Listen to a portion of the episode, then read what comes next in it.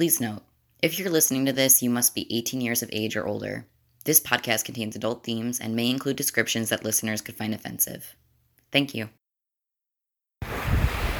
Well, hi, everybody who's listening in to KNP. I'm on vacation right now, but gee, still wanted to put out an episode this Friday and still needed me to record a quote.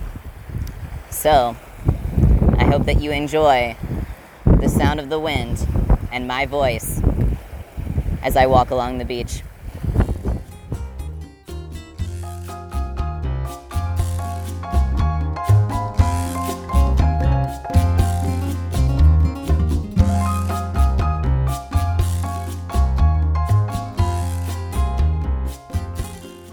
Welcome to the Kinky Nerdy Poly Podcast. This is episode 12.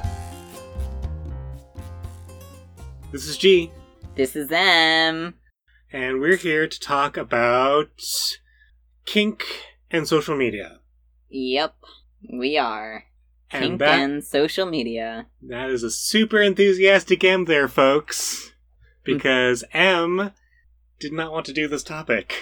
I really didn't, but it was G's turn to pick the topic, and so I agreed. It was my turn to pick the topic, and in fact, I compromised on the topic because initially I wanted this episode to be about FetLife only, and M was like, could we please not? Yes, and there are really good reasons why I was like, can we please not? Yes, there are, and I'll be happy to go over them later in the episode. But I think the first thing that I would like to say is I think it's obvious to our listeners that M and I want to keep, well, specifically me, G, wants to keep things somewhat anonymous.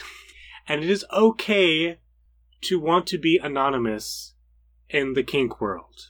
Of course. Yes, it is totally okay to want to be anonymous. And it's okay to want to be somewhat anonymous when it comes to being kinky, polyamorous, transgender, or some combination of all of them. Or queer, or whatever you want to be. Yeah. Because these things can, being out about these identities can have negative impacts to your life. They can absolutely have a negative impact on your life, even if that is grossly unfair. Yes. So I think the main reason why Em and I use initials and keep this podcast to be somewhat anonymous is because I do not want to be fully out as kinky, polyamorous, transgender, queer, and whatever else while I'm talking about all the stuff that we talk about on this podcast. You know, I want some distance so that if a future employee tries to Google my name for a mean job, future employer. yes, if a future employer Googles Yeah. my name to try to for while I'm applying for a job, they do not see this stuff, uh, which could negatively impact my chances of getting that job. I think M is a little bit more open. Yeah, and that's an active choice that I've made. I'm pretty open in terms of all three of these things that, you know, being kinky, being polyamorous, and being trans slash queer. I'm pretty open about all of them. I'm not as open about being kinky in the same ways because there are third party consent considerations to take into account there. But if, you know, someone wants to talk about it, I don't try to keep hush hush. I'm like, yeah, we can absolutely, you know, talk about it and I'll be open about it. So I'm a, I am more open and I was very drawn to being out, especially around kink because I had read up that you know actually there's a lot of people that are, are that can be discriminated and are discriminated against because they are out about being involved in kink or their employer hears something about them being involved in kink and mm-hmm. so it is a risk and people are discriminated against for participating in kink and even if so like there are lgbtq protections in in some states Yes. um, not in all of them in terms of workplaces, uh, but even in the ones where there are LGBTQ protections, that doesn't save you. People still do. and also there there are no legal being kinky is not a legally protected class in any way shape or form. Right.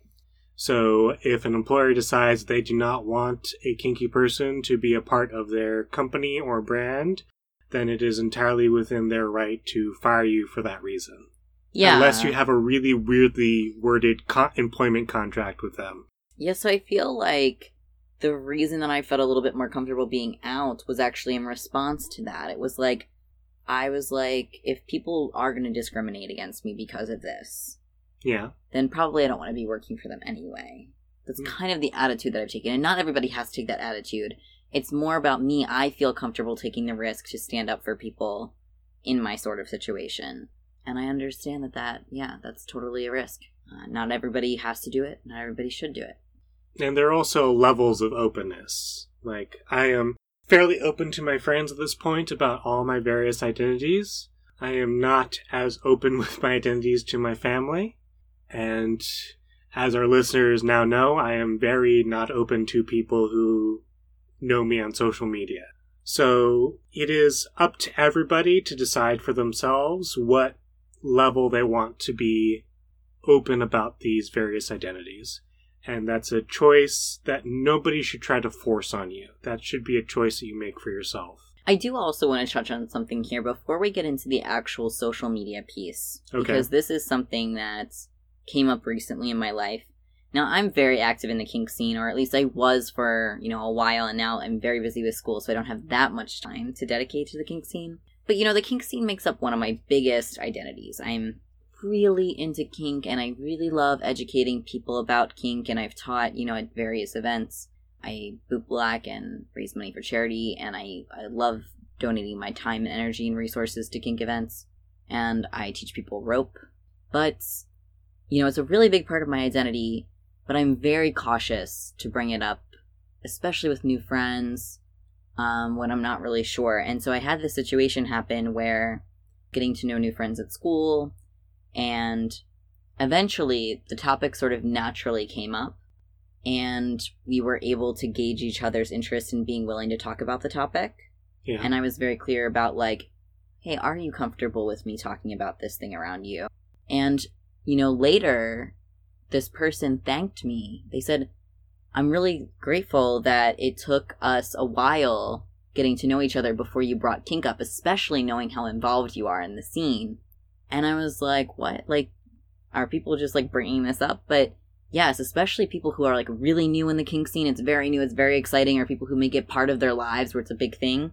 They just want to mention it to everybody because it's like so exciting. It's so cool. Like, so while I do want us to move forward as a society in terms of being more progressive, more sex positive, more kink positive, I'm all about that.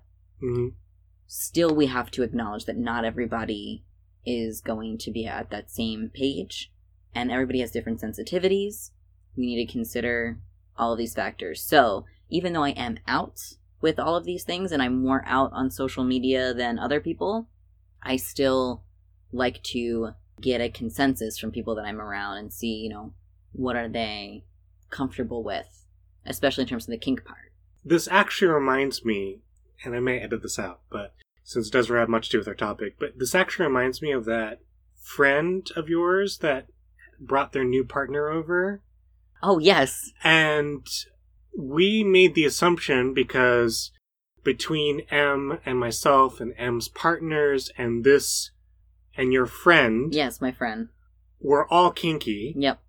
and all poly we're all familiar with polyamory and we all just assumed that your friend's partner was also Well, no, I didn't assume. I had asked ahead of time. You know, like I was Okay. told that this was a kinky poly partner of this person. okay And that's what they were under the assumption of based on what their friend told them. So basically, he had the partner. yeah. He told my friends, I have this new partner, Kinky Poly. Then they told me he has a new partner, Kinky Poly. I'm Yeah. like, cool. So we invite, you know, so we start talking about it, and yeah, go ahead. and you know we're going through the night you know we're talking about different things i think knife play come comes up at one point and i think you were the first one to notice of like the partner being kind of uncomfortable Yeah. and you and i'm glad you noticed and you asked asked asked her about it it was she her, she, right yeah. you asked her about it and she was like well you know i'm not I'm actually very new to all this, and I'm not entirely comfortable talking about this. And we were all kind of taken aback of like, well, one, we were surprised it kind of took her this long to like speak up because we had been talking about this for a while. Like we'd been, we were like an hour deep into this discussion, and also we were like, why didn't your friend, her partner, say anything? He was the one. He He. he was the one who was essentially like kind of bringing her into the scene. So he's the one who should be trying to help her like set boundaries. And it was, we were all, I think, very taken aback. Yeah, it was very miscommunicated to everybody because we thought, well, I mean, I didn't even know her, and this was my first time meeting him, and so he was friends of my friends. And yeah, he had just mis. I guess he did not communicate really that she was so new Yeah. to, and then it got passed down that oh, she's just Yeah. open about being kinky and poly. So, you know, it's good to look out for those signs of, oh, somebody is, you know, not there. So we were able to switch topics and we were able to go on a different track. So that was good. For Yeah. sure. But yeah, it's it's definitely an issue. I think when you're like new to the scene, you've got that new kink energy, and you're like, I am just a kid in a candy shop, Absolutely. Yeah. and I, my mind is constantly being blown about all these things that I thought were impossible, but now I know yeah, they're possible. Actually real. And yeah, it can be an issue for people who like try to make kink like their sole primary identity and nothing else. Right. Because, you know, it's hard to talk about anything else when you have no other identity to fall back on. Right. And I know that you just said that you might edit this part out, but actually, I think this is a really good part to keep in. Okay. Well, uh, we'll, we'll see how it goes. Okay. Maybe we'll use it for another episode. Yeah. But I think the first thing I want to talk about when it comes to kink and social media is FetLife. Now, you know, to give our listeners a little bit of G's backstory, G's origin story, when I first sort of just started to discover kink, I went to one of my good friends who was the most sex positive person I knew. And I was like, look, I'm kind of interested in this stuff. Can you help me find resources? And she pointed me towards my local kink education group, a book called Screw the Roses, Send Me the Thorns, and FetLife.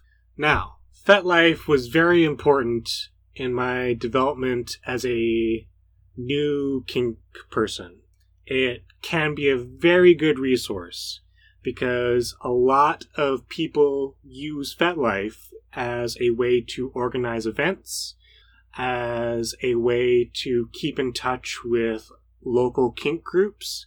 It can be really helpful to find local munches.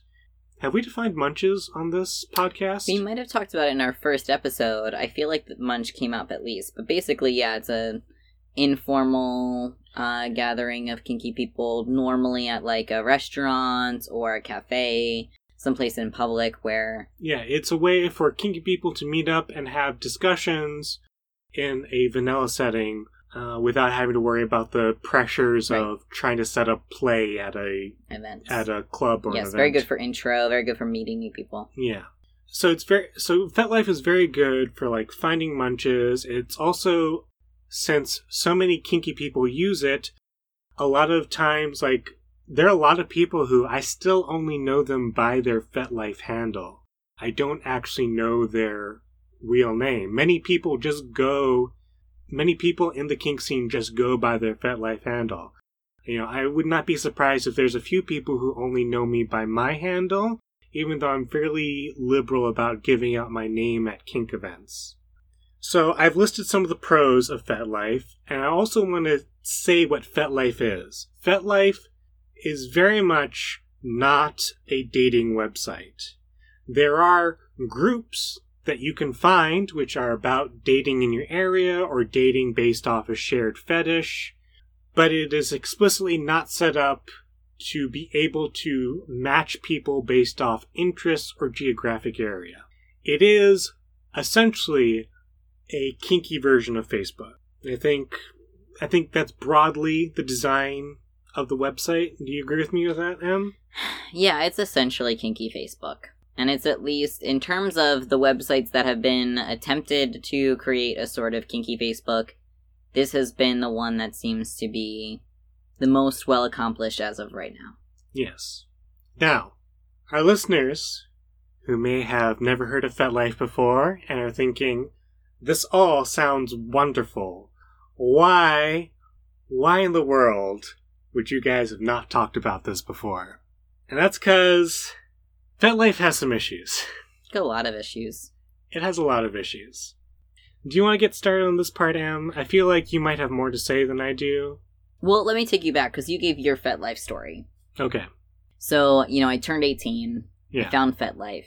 You know, I was a freshman in college and I was looking for kinky resources, and this is what I found Googling. And um, so I signed up for FetLife, and it did, in fact, do the things that we have talked about. I got to find a local munch. I got to go to a local munch. I found out that information through FetLife. And a lot of munches and events will ask you to RSVP via FetLife or some other means. So FetLife can be good for RSVPing to events, letting people know that you're going. I was able to arrange to meet up with people before the munch because I was kind of intimidated by the idea of going to a whole group. Yeah. Um, so I was able to meet up with someone in a vanilla public space and just so that way I would know someone before I went to this. So that was very helpful. Um, and so I'm grateful for that aspect of FetLife that it can be good for finding local resources.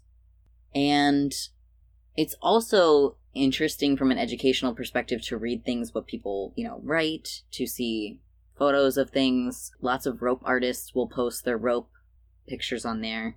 So much rope. So much, lots of rope. If you like rope, you're gonna find a lot of it there. And And everywhere else too. Actually, so much rope. it's like, we'll come back to this later, but like, there's now, there's rope on Facebook. Yeah. Yeah. So, anyway, I liked also, you know, taking pictures and, and posting some pictures as well. And all of this was fine and good. But as I grew up in the kink scene, and as I got more involved in actually like going to events, teaching, and meeting people in the community, there was this dissonance between what I saw on FetLife and what was really going on. Um, so FetLife, first of all, it is fa- like Facebook. It is a who's the most popular contest. Yes. You know, people are putting up their photos because they want the most loves. Some people are friend collectors and Friend have collectors, yeah, absolutely. thousands of friends. They're posting up their writings. They want the most comments. They want, you know, all of this attention. So very much like Facebook, feels very much like a popularity contest. I found myself increasingly distanced from that because I didn't want to be in an environment that felt so competitive in that way, that felt so much like everybody needs the attention on them. And the second thing that I found was that there was a lot of issues coming up. You know, like you were saying, you know, uh, on Face or on FetLife, people talking about um, like drama in the scene. Now, sometimes this was just drama, like just stuff going on. Sometimes it was very serious stuff, like accusations against people, consent violations, all this very serious stuff.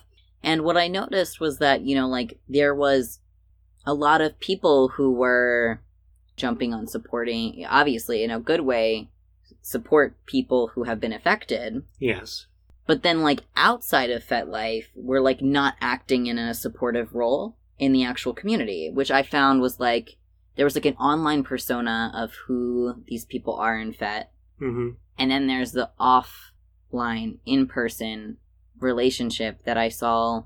Oh, actually, those people aren't really supporting victims, or those people aren't really doing the work in the community, but they're posting about it a lot, or, and we see this with celebrities who end up being accused of consent violations sometimes. For example, do you mind me bringing up this one? Know, go for it. Okay. So I think JM, Yes. for short, was a good example of this. You know, always posting writings about supporting victims, feminist writings, all of this, very much progressive. And then it turns out, you know, there had been many, many consent violations that he was guilty of. So there's a huge divide. And I found that my time on FetLife became me witnessing either the popularity contest situation or the this sort of performative allyship Yeah. performative allyship and very much like value signaling and it became overwhelming and it became exhausting and actually i had i had posted a writing on fet after the JM situation. Um, which for our listeners, I'm not going to get into it that much. I just wanted to, you know, say, you know, was someone who was accused of situations no longer is involved in the scene. And after that, I posted a writing basically demanding that cis men in the scene step down. And yet, I did list things like if you actually want to keep running your events and you actually want to keep running venues in the kink scene, here's a checklist of things you should be doing then supporting trans people, supporting people of color, supporting queer people. I had like a checklist. And yeah, my tone was pretty aggressive, but at this point I was kind of done with it. And I I actually remember this rating. You remember this rating because it got a lot of attention, a lot of a lot of negative attention, but a lot of support too. And after that writing, it was so hard because there was people telling me all sorts of things, threatening me and saying really nasty transphobic things it was so hard for me to go through that on FET. And actually, there was a writing that came, several writings came in response to my writing, yeah. which is great. We're creating a dialogue. That's great. And one of the people who, like, basically was saying, like, yes, she agreed with me, but also there were some other things to consider. Later, that same person actually came to me and in private said, I couldn't say this online because I was so afraid of the backlash that I would get, but I actually supported you 100%. So I don't mean to scare our listeners. I think I just kind of got, you know. Yeah, I mean, this is a this is a complicated situation. Though I do want to backtrack for one second. You did use the word "fetlebrity," which I oh, just yes, want to clarify yeah. for our listeners is a portmanteau of FetLife and celebrity. So somebody who's only famous on FetLife is a FetLebrity. But going forward, unbacktracking, this is a complicated situation because on one hand, I would not be where I am right now, both in the kink scene and in my personal life and doing this podcast without joining FetLife. And in fact, in one of the earlier visions I had for this for this thing KNP, I initially drew the letters KNP from what was the kinky and popular section of FetLife, which was usually abbreviated as KNP. So that's where I initially drew the letters from to get kinky, nerdy, poly. So without FetLife, this podcast, as it currently exists, would not be happening. But on the other hand, there are a lot of issues with FetLife. There are some of the issues that M has described and this might be a theme that we're going to touch on not only in this podcast, on others. Like, on one hand, you want to be somewhat informed about what's going on and try to be, try to navigate yourself to the right side of issues. And on the other hand, it is incredibly exhausting to try to navigate yourself through all the various internet fights and drama between fet celebrities and who is accusing who of what consent violation and should I still be supporting this event? Should I still like there's a point where I just like I just want to go and do kinky things with people I like and that feels morally wrong because you don't know all the information. I think this is why I found a lot of peace of mind taking a a large step back from FetLife as well as the kink scene because honestly, it's it's been a lot better for my mental health. Um, similarly, like people take Facebook breaks, people deactivate their Facebooks. Yeah, yeah, it's the same thing. I think also something that I didn't mention in terms of like the popularity contest too, because you had mentioned KNP or Kinky and Popular. Something about that is that it's also very heteronormative, and it's also geared towards like skinny white girls and in rope. rope. That's mm-hmm. the majority of it. It does get a little bit diverse every once in a while, but for the most part, it is skinny white girls in rope or. And I'm sorry, I shouldn't say skinny in like a that kind of way. I guess like stereotypically pretty, stereotypically attractive, attractive white yes, females. White females. And you know, there is some diversity every once in a while, both in the kink and in the gender slash race slash, you know, identity kind of realm, but for the most part, that's it. And that doesn't really appeal to me. Mm-hmm. Now, Another really big issue, which didn't really affect me, it sounds like it may have affected you, is harassment. Much like regular social media, it is incredibly easy to create a new account and keep on harassing somebody even if they've blocked your old account. This is not really an issue that affected me. I never really rose to a level of prominence uh, within the scene where I think it would have affected me. But it sounds like it may have affected you. Do you want to talk about this, or do you think you've said your piece on it? The harassment for me mostly came in the form of the transphobia and threatening me and intimidating me. Of course, there's people who perceived me as being female and therefore would use feminine terminology in relation to me without asking. They would just write a write a fet message and it would have these femininely coded words that of course I've never even asked the person to call me that. And I think that especially young women in particular are going to be victims of a lot of harassment. Uh, I think young women and also anybody who sort of anybody who sort of rises to a level of prominence, I feel like can be a victim of harassment, especially women who rise to a level of prominence, whether they are a well known model who gets photographed a lot, if they're a teacher who teaches a lot of classes, if they are a prominent writer and their writing gets a lot of likes and responses.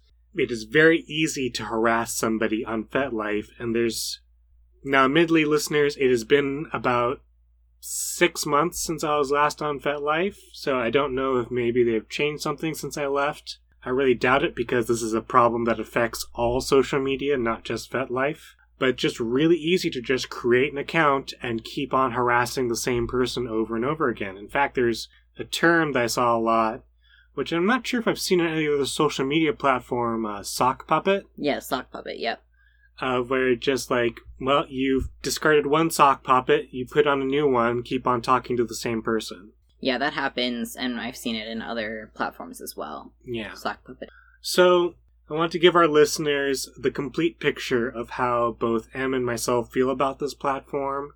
It can be a good resource, and it can also get exhausting, and there are lots of issues, which I think applies to all social media, not social, just yeah, life. Yeah, that's all social media for you.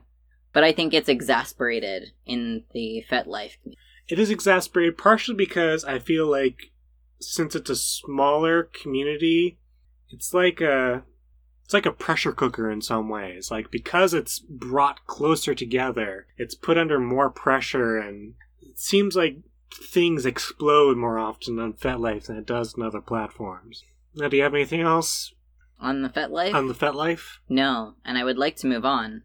All right, let's move on. All right. I think the next one I put on our show notes was Tumblr. Oh, thank goodness, Tumblr. All right. Love me some Tumblr. Apparently, we are loved on Tumblr. We are very loved on Tumblr. I can tell you exactly how many followers we have. We have 168 followers now. That's up two since I talked to you earlier. And we love our followers on Tumblr. M is the one who runs our Tumblr account. Yes, at KNP Podcast. One word. Now, Tumblr has gone through some changes recently. I think before, well, let's just get it out of the way. There is the great porn ban of 2018, which I feel like caused a lot of people to leave Tumblr. Not just people who are interested in Tumblr only for the porn, but there are a lot of I feel like niche communities on Tumblr, which I've not really seen replicated anywhere else. Absolutely. The one that sort of pops to mind is cuck queening, mm-hmm. which is the gender flipped version of cuckolding, where you're sort of cheating on your female partner for the purposes of humiliation or other. There are other sort of ways you can spin it, but I feel like humiliation and eroticism are sort of the big things. I've not really seen that niche sort of develop anywhere else. And I'm sure you can think of examples like that. But, you know, so many people have left Tumblr since the, the great porn ban, uh, which M tells me has not actually been all that effective. Yeah, so I'm still confused because it will still flag pictures of mine that I try to post yeah. that have any semblance of my quote female presenting nipples. Now, did anyone ever ask my nipples if they were female presenting? Did anyone think to ask them? No one has asked my nipples whether they are female presenting or not. But I can tell you, as a non female identified person, that my nipples are likely not female presenting. Despite that, Tumblr does not like my nipples. So that sucks. And they get flagged, and so they don't like to have my nudes up. So I'm not really sure because it seems like some porn is actually still showing up on my feed. And I'm baffled. I'm like, where, how are they getting a- around the porn thing? And I know you said about the algorithm, of course, they might have some cool, schnazzy ways. But yeah, it, it seems to have mixed results. And I actually, I was like, yes, I'm gonna leave and let's do it. But then, like, after the porn ban was enacted, I didn't really see that much of a difference. Okay. Um, so even though there is less not safe for work content that's being put up there, like graphical content, I think it is still one of the best platforms out there for, especially in terms of education. I just really haven't found anything. Okay. So, correct me if I'm wrong, but one of your big fetishes is hypnosis. Yep. And I, I have the feeling that it is a lot easier to sort of engage with the hypnosis fetish without posting uh, not safe for work content. Right. Exactly. So I ex- this is exactly highlighting this. Yeah. Mm. The hypno community is still fairly active. I mean, there were just there were a lot of hypno people who left, but I found that hypno people are still pretty active. Even DS, in terms of just a theoretical kind of philosophical realm of DS, still pretty active. So, yeah, the I would say some of the communities, some of the niche communities that are that were there are still there to some degree. Yeah. I really like Tumblr because what I found is that people would go for the porn, but they would stay for the education. So I've now talked to, you know, several people who went onto Tumblr to find their hypno porn or went onto Tumblr to find their DS porn or whatever their niche thing is. And they found it, but then simultaneously they were exposed to like LGBTQ stuff, they were exposed to feminism, they were exposed to like what is systemic racism? And they started educating themselves. And Mhm. of course at first they were like oh who needs this? you know? But the way that tumblr presents it is that it's not really because some platforms are a little bit more hostile. Tum- And we're going to get to that. we're gonna get to that. But tumblr is not that hostile. I find that you know people put content out. People can reblog that. They can like it. They can comment. But it's less of an a back and forth between people that are going at each other's throats. And so people have the time to actually digest what they read. And another factor about tumblr is that it is normally like more anonymous Mhm. so just like, you know, FetLife, I mean, obviously people have scene names. But especially if you're more prominent, you might not have your identity that dissociated from your FetLife. yeah. With Tumblr, I find that people remain even more anonymous. They keep their identity even more separate. And I think when people are a little bit more anonymous, it allows for more constructive dialogue. And I, I know that this is contrary to what people might think. I think there might be a sweet spot here because I think complete anonymity leads to other platforms, which I'm not going to discuss. Right, sure. Yes, there's a sweet spot. You're right. I, I have found in in the limited time that I used Tumblr before the great before the great porn ban, I did find it to be a somewhat what's the word I want to use here? It, it seemed to be a somewhat more genial platform than the other platform the other social media platforms that I've seen. I've completely forgotten where I was going. That's okay. That happens. Um so anyway, I I have a friend who, you know, used Tumblr, really educated himself and found that it actually enabled him to explore more parts of his identity. hmm And so I think this is a really good, like you said, there's a sweet spot. It is anonymous and then also there's a little bit of personal kind of situation. So people go for the kink, they stay for the education. That's kind of how I feel about it. Okay. I have really been able to educate myself on topics that I was not aware of through Mhm. Tumblr. And I think both the writing tends to be a lot better on Tumblr. Well, it helps you're not limited to 140 characters. Yes, Well, I guess it's now 280. 280 on Twitter. FetLife doesn't have obviously FetLife can be longer writings, but I find that again on Tumblr it's just different. The way that it's It's set there. up in a different way. set up in a different way. because FetLife is more based on Facebook, there's Right. kind of a separation between the the profile part. So there's like the news feed part, the profile part, and then there's the content that people put out part. In Tumblr, it's just kind of like you've got a small profile, and then your news feed is essentially all the content that other people are putting out. Right. So I find that the quality of the writing tends to be better on Tumblr. You get more diverse opinions. You get to actually have that dialogue with people. You get to Mhm. actually sit with what you're reading. And I actually find that in terms of like kinky photography and art, that it also tends to be better and I get more diversity. Like there's way more diversity. Like we were saying, niche communities, but not just niche communities, but also like a lot more things besides just heteronormativity Okay. is what I find. Now with the the Tumblr ban, the porn ban, we're seeing less of everything. And unfortunately, due to how the algorithm works, it does disproportionately target LGBTQ and minority communities. Yes. Unfortunately. But overall, I would say both the writing and the art is better on Tumblr. Which leads to our next social media platform that we're going to be talking about Facebook. So, uh, looks like we might have a little bit of disagreement here on the show notes. Yep. So, that's good. Disagreement leads to discussion.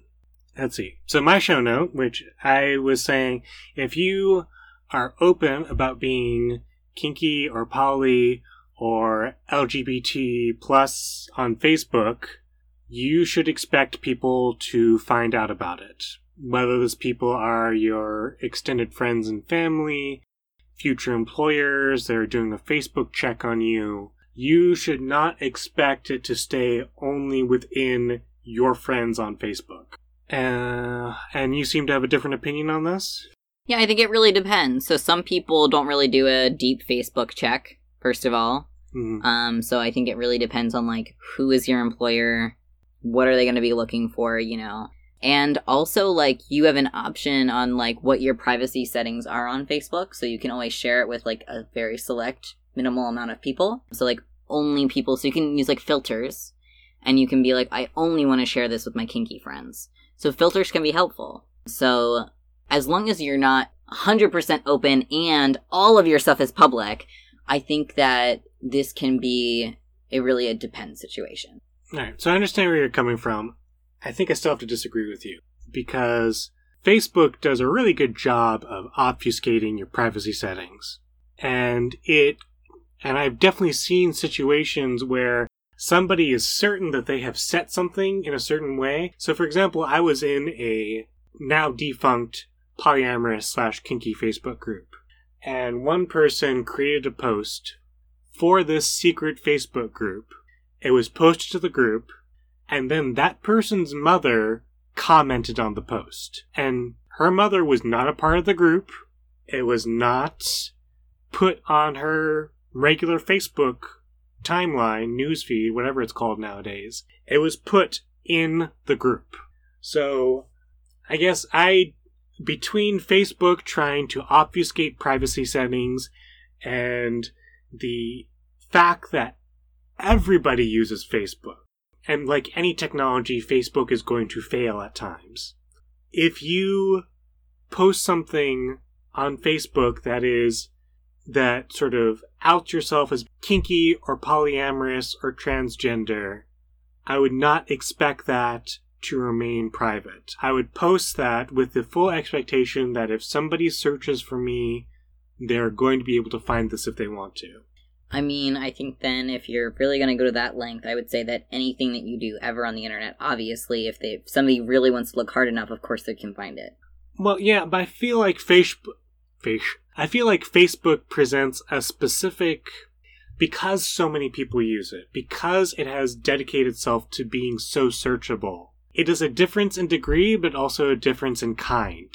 Because so many people use it. So yes, if somebody wanted to do a deep enough search on the internet and do reverse image searches, they could probably, and you know, check the web archive for old versions of FetLife, they could probably figure out who I am based off my FetLife profile, even though my name is not on there. Sure.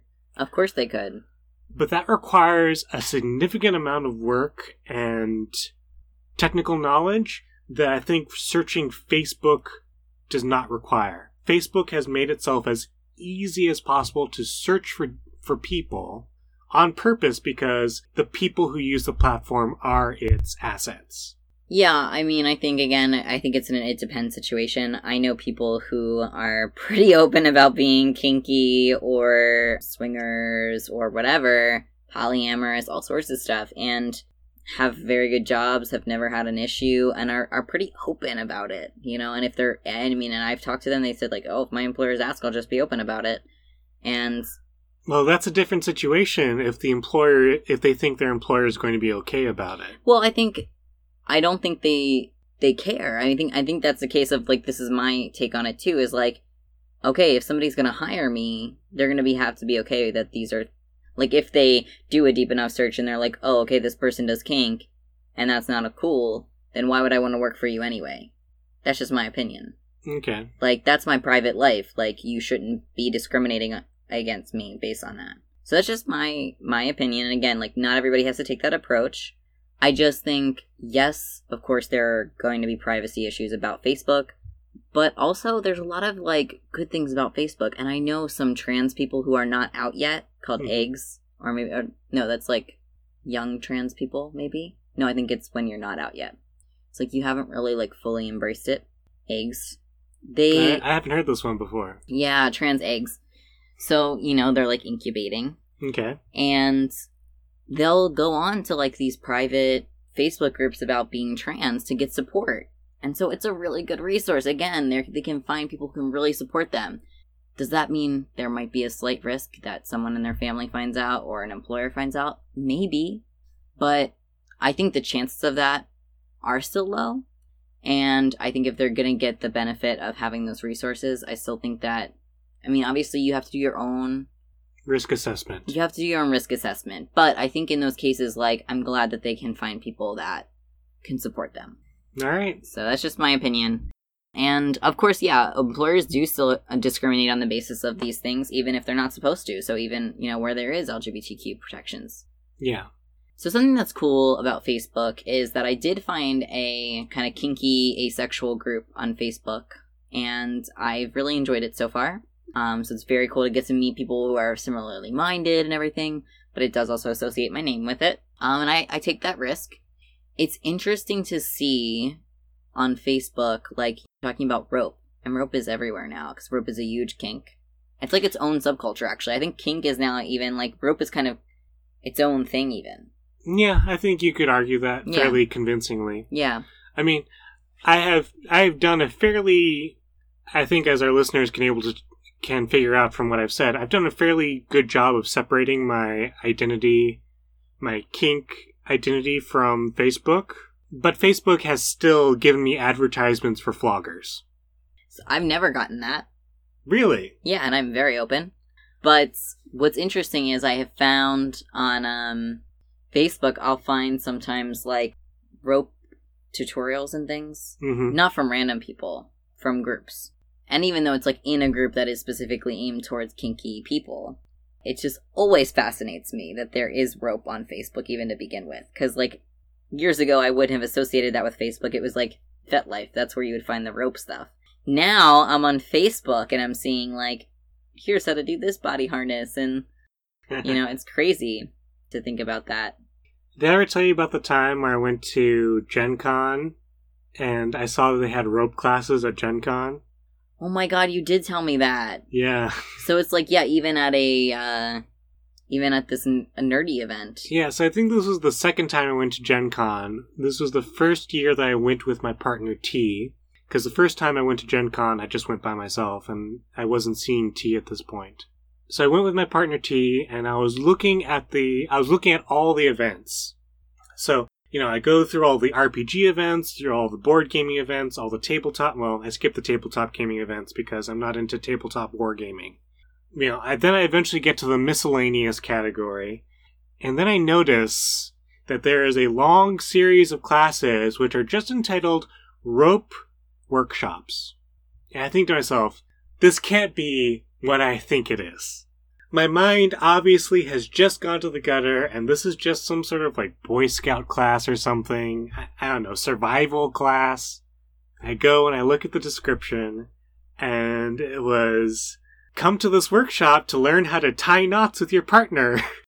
Rope will be provided as part of the fee for taking this class. And I was like, oh, this is exactly what I thought it was.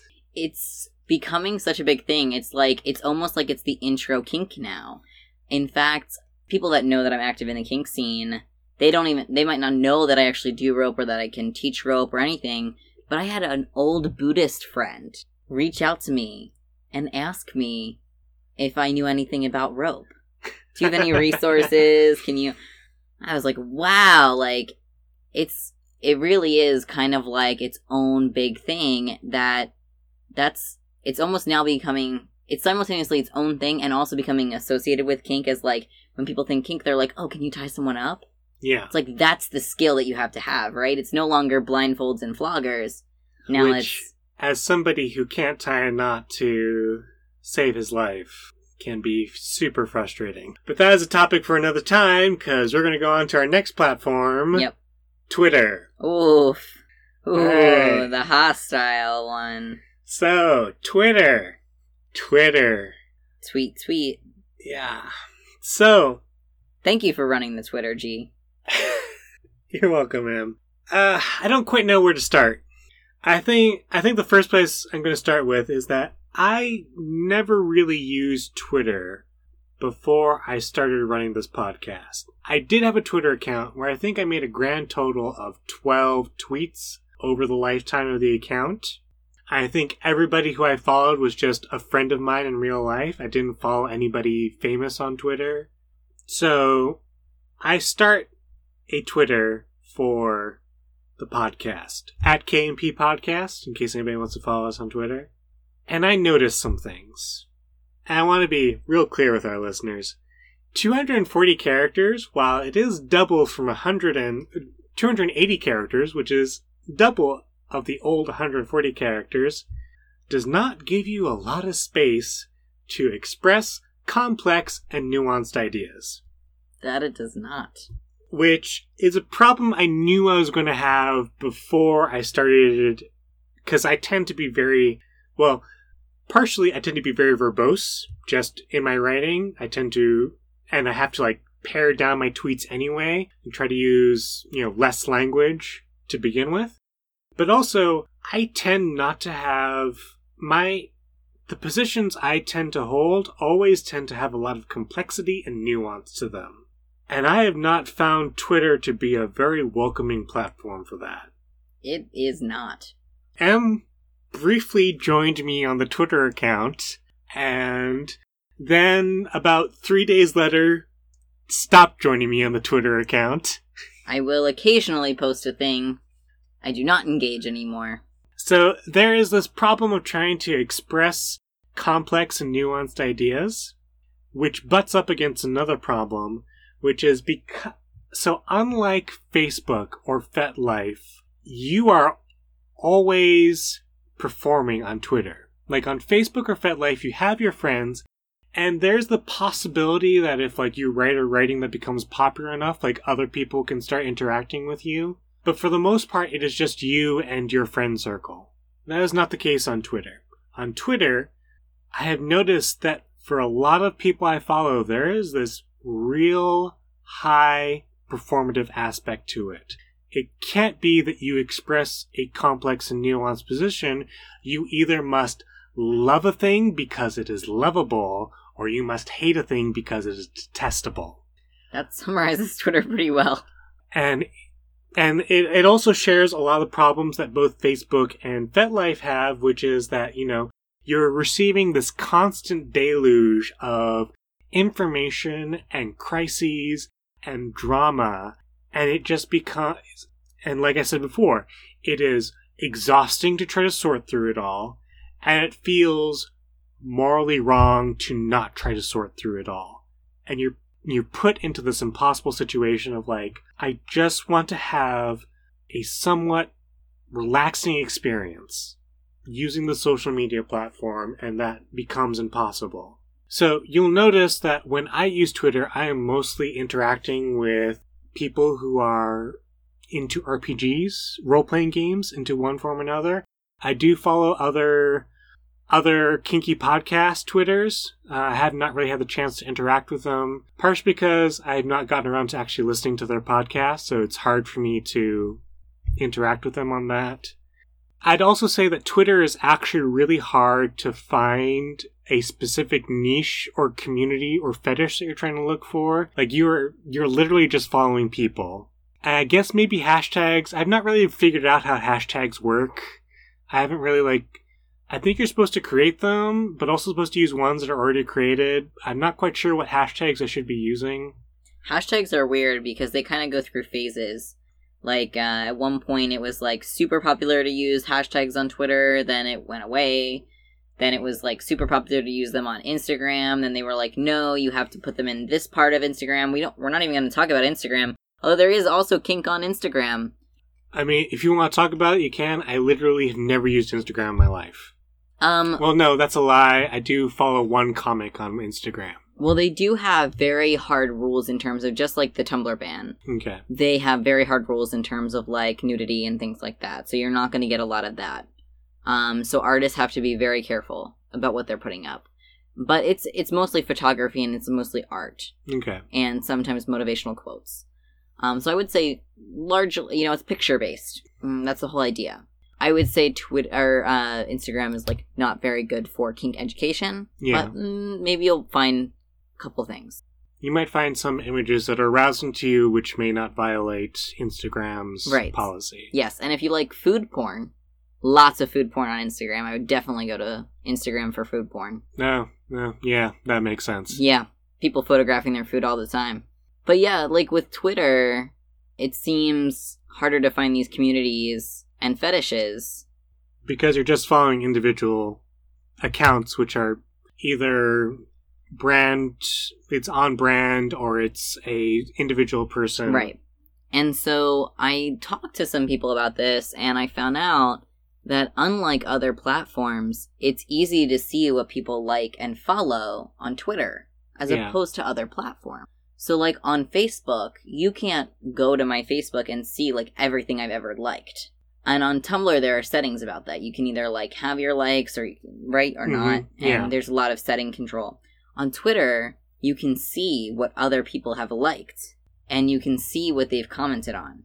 So if you are going to like or follow a kinky account, like at KNP Podcast, other people are going to know you're following that. Yeah, and it's why I've not really tried to it's not really it's not really why I've made a call for people to follow the Twitter account because I realize that it is very publicly announcing that you are following a kinky account. And it's why I think the one time that I asked for in the bonus episode when I asked for feedback, I said you could send me Twitter DMs uh, and I would respond to those. But yeah, there's this highly performative and public aspect to Twitter that I think is both a feature and a bug. Uh, and I think that's enough about Twitter, unless you want to tweet some more about it. I think that's good with Twitter. I think we're going to go to our last platform, which we don't have much to say about. We don't have much to say. We're going to be talking about Reddit. And Reddit is a. I feel like Reddit is a little bit of the oddball when it comes to social media platforms because it seems like it's both a social media platform and it's not. Yeah. Like it is a social media platform in that it is a way to sort of engage with communities.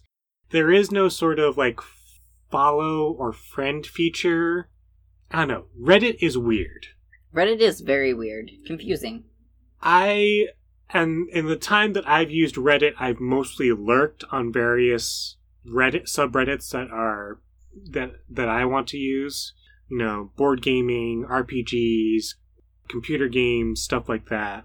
So it is possible to go onto Reddit and find a.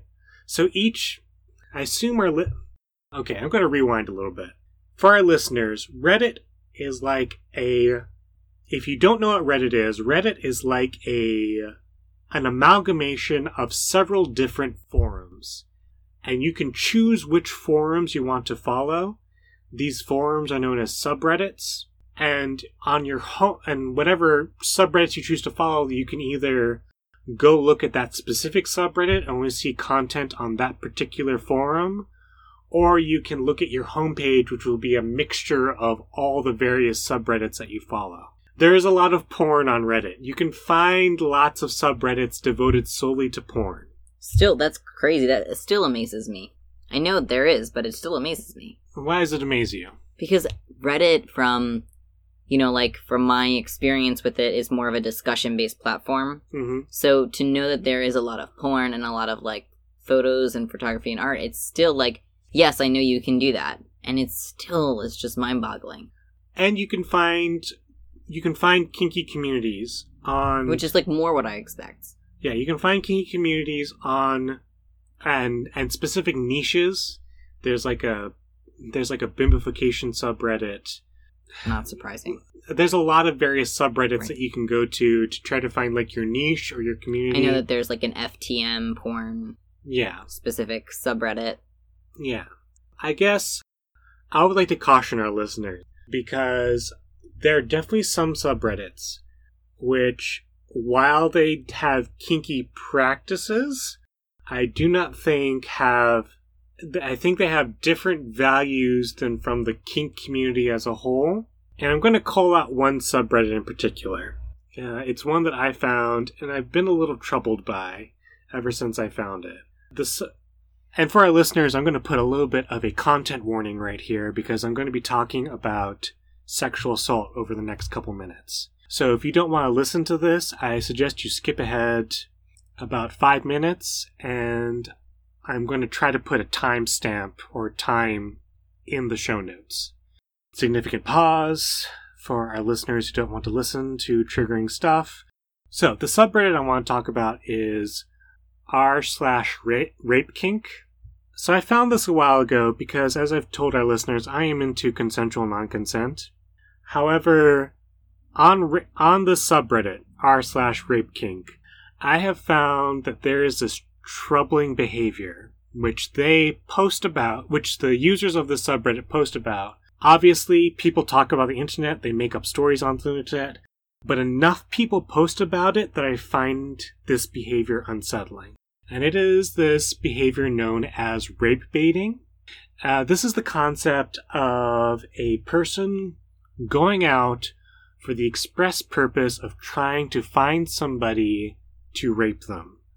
And I find this troubling on a lot of different details, but broadly speaking, I feel like this is a practice that normalizes and enforces the current rape culture of in America that we should be trying to dismantle. And I, while I have not spoken up in the subreddit, I have seen other people try to speak up about it, and essentially those discussions get shut down real fast.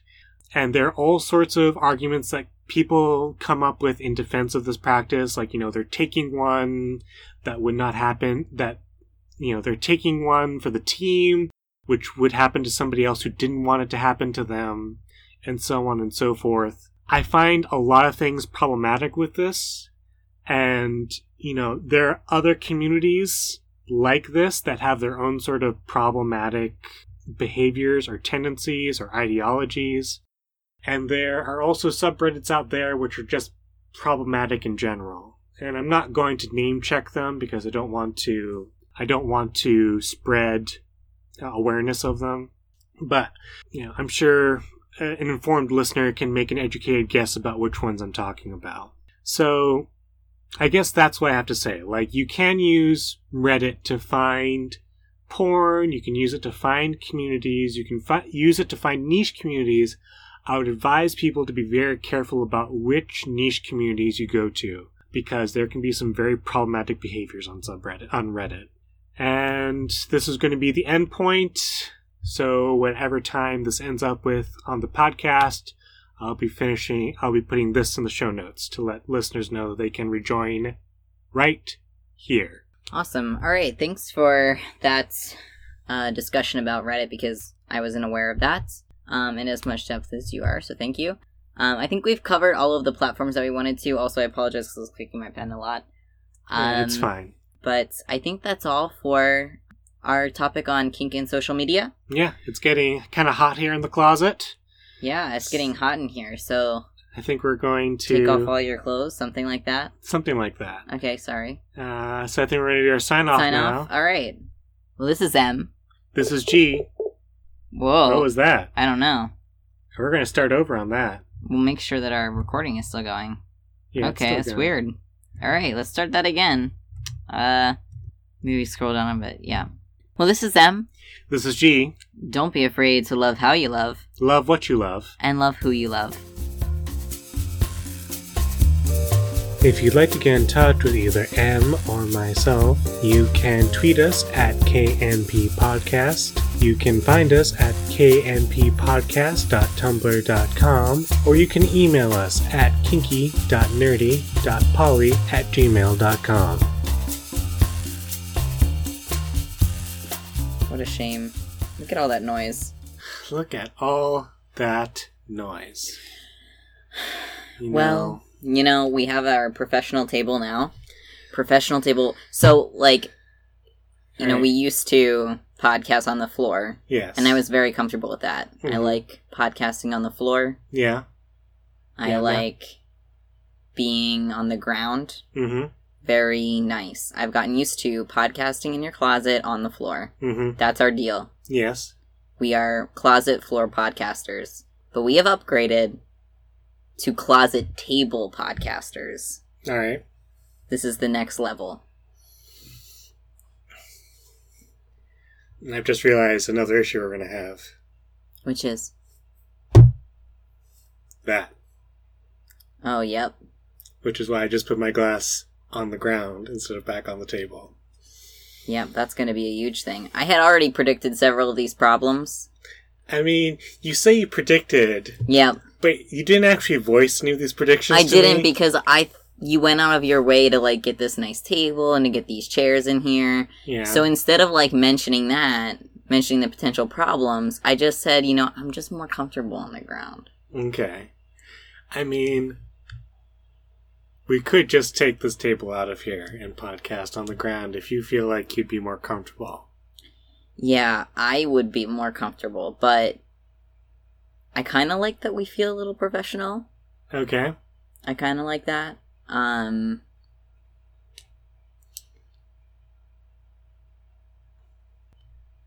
I'm just yeah, I mean it's to be worrisome because I'm to be definitely like doing stuff. I mean, we have a table now, so Yeah. I'm to be messing around on here cuz this is who I am. I'm to be oh, picking up this, I'm to be taking a nice big old sip, putting that back down there. You can you can put it down the ground like I did. And this that's inconvenient. Then, then we might as well be on the ground, right? Maybe I'll put it right here. This is a nice little space. Yeah. We can Put it in with your pants. Put Yeah. your water in with your pants. put put my water where it belongs in my pants.